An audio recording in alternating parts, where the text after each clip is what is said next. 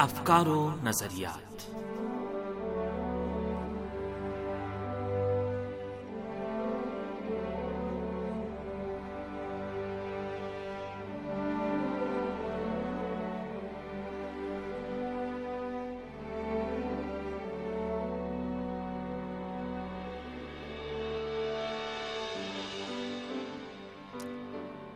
عزیز سامعین، پروگرام افکار و نظریات لے کر حاضر خدمت ہیں۔ عباس سید کا سلام قبول فرمائے سامعین، آج کے پروگرام میں امریکہ کی طرف سے اسلامی انقلاب کے خلاف دشمنی کے تناظر میں امریکی سازشوں کا ذکر کریں گے۔ امید ہے ہمارا آج کا یہ پروگرام بھی آپ کو پسند آئے گا۔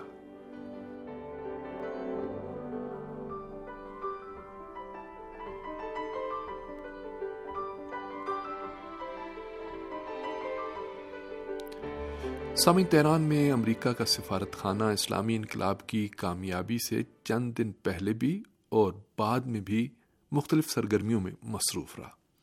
پہلوی حکومت کے خاتمے سے چند ماہ پہلے تہران میں امریکہ کے آخری سفیر ولیم سالون نے شاہ کی حکومت کو یہ مشورہ دیا تھا کہ اب صورتحال ناقابل کنٹرول ہے، لہذا شاہ جس قدر اجازت دیتا ہے، اس دائرے کے اندر مخالفین کو اقتدار میں حصہ دے دینا چاہیے۔ اور انہیں ملکی امور میں شامل کر لینا چاہیے۔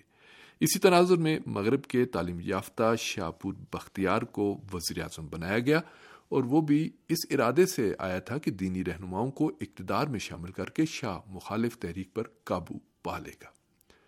اسلامی انقلاب کی کامیابی کے بعد امریکی سفارت خانے پر انقلابی طلبہ کے قبضے سے پہلے تک امریکی سفارت خانہ پورے آب و تاب کے ساتھ اپنی سازشی سرگرمیوں میں مشغول رہا۔ امریکی سفارت خانے سے برامد ہونے والے دستاویزات سے بخوبی پتہ چلتا ہے کہ امریکہ ایران کی مختلف اقوام بالخصوص کردوں پر بڑی باریک بینی اور توجہ سے کام کر رہا تھا۔ وہ کردستان کے قیام اور کرد علاقوں میں اس موضوع پر ہونے والی علیحدگی پسندانہ تحریکوں پر کڑی نظر رکھے ہوئے تھا۔ امریکی سفارت خانہ کردوں کی تمام سرگرمیوں کی رپورٹیں مسلسل واشنگٹن کو بھی ارسال کرتا رہا۔ امریکہ کی سابق وزیر خارجہ ہیلری کلنٹن نے چھبیس اکتوبر دو ہزار گیارہ میں بی بی سی اور وائس آف امریکہ کی فارسی نشریات سے دو علیحدہ علیحدہ انٹرویوز میں سابق امریکی وزیر خارجہ البرائٹ کا حوالہ دیتے ہوئے انیس سو ترپن کی بغاوت میں امریکی کردار پر ایرانی عوام سے معذرت بھی کی تھی۔ ایران میں اسلامی انقلاب کے بعد بھی امریکی حکام نے انقلاب کے نتیجے میں ملک میں پیش آنے والی افراتفری کی صورتحال سے سوئی استفادہ کرتے ہوئے اس انقلاب کے اثر و نفوذ کو دور دراز علاقوں، خاص طور پر کردستان جیسے علاقوں میں کم کرنے کی بھرپور کوشش کی، بلکہ ان کو اس انقلاب اور اسلامی حکومت کے خلاف بھڑکانے میں بھی بنیادی کردار ادا کیا۔ امریکہ نے لبرل اور قوم پرس قوتوں کو مضبوط کرنے اور ان کو علیحدگی پسندی کے لیے اکسانے میں بھی کوئی کسر باقی نہ چھوڑی۔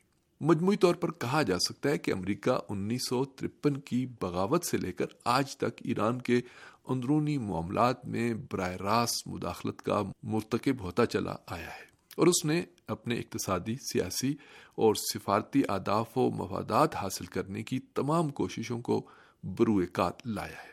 فارن پالیسی نامی میگزین انیس سو ترپن کی بغاوت میں امریکی کردار پر روشنی ڈالتے ہوئے لکھتا ہے امریکہ اور برطانیہ کے خفیہ اداروں نے ایک مشترکہ آپریشن میں ایران میں چند لیئرز یعنی تہوں پر مشتمل ایک منصوبہ تیار کیا۔ انہوں نے اپنی پروپگینڈا مشینری کو بروئے کار لاتے ہوئے مصدق کی شخصیت کو خراب کرنے پر پہلے مرحلے میں پوری طاقت لگائی۔ انہوں نے بعض اراکین پارلیمنٹ کو رشوت دے کر، بعض کو لالچ اور بعض کو دھمکی دے کر مصدق کے خلاف کیا۔ اس کے بعد فوجی اور سول اداروں میں مصدق کے خلاف تحریک کو منظم کیا، جو بلاخر سڑکوں پر، جلسے، جلوسوں اور احتجاجوں پر منتج ہوئی۔ انیس سو چون کی سی آئی اے کی ایک رپورٹ میں بھی آیا ہے کہ اویوکس نامی آپریشن کا ہدف مصدق کی حکومت کا خاتمہ اور شاہ کی ساکھ اور عزت و وقار کو دوبارہ بڑھانا تھا۔ اس آپریشن کے نتیجے میں مصدق حکومت کی جگہ ایک ایسی حکومت لانا تھی جو ایران کو تعمیری انداز سے بقول ان کے آگے چلا سکے۔ اس رپورٹ میں مزید آیا ہے کہ مصدق حکومت کے خاتمے کے بعد ایسی حکومت اقتدار میں آنی چاہیے جو مغربی حکومتوں کے ساتھ تیل کی منڈی میں ہم آہنگ و سازگار ہو۔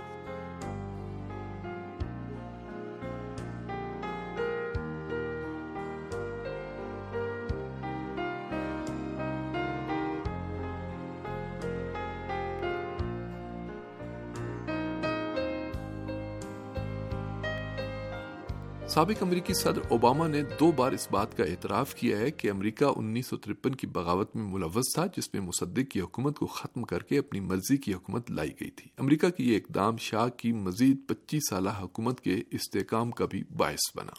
باراک اوباما نے دو ہزار نو میں قاہرہ یونیورسٹی میں اسی موضوع پر گفتگو کرتے ہوئے اس بغاوت میں امریکہ کے ملوث ہونے کا اعتراف کیا تھا اور دوسری بار اوباما نے اقوام متحدہ کی جنرل اسمبلی کے اجلاس میں دو ہزار تیرہ میں اس موضوع پر کھل کر اشارہ کیا۔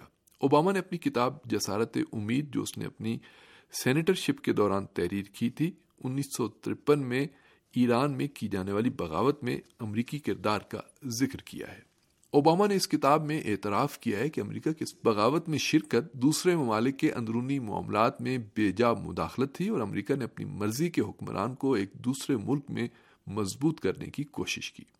ایران کے اسلامی انقلاب کے بعد بھی امریکہ کا ڈاکٹرائن ایران میں بغاوت اور حکومت کی تبدیلی کا تھا۔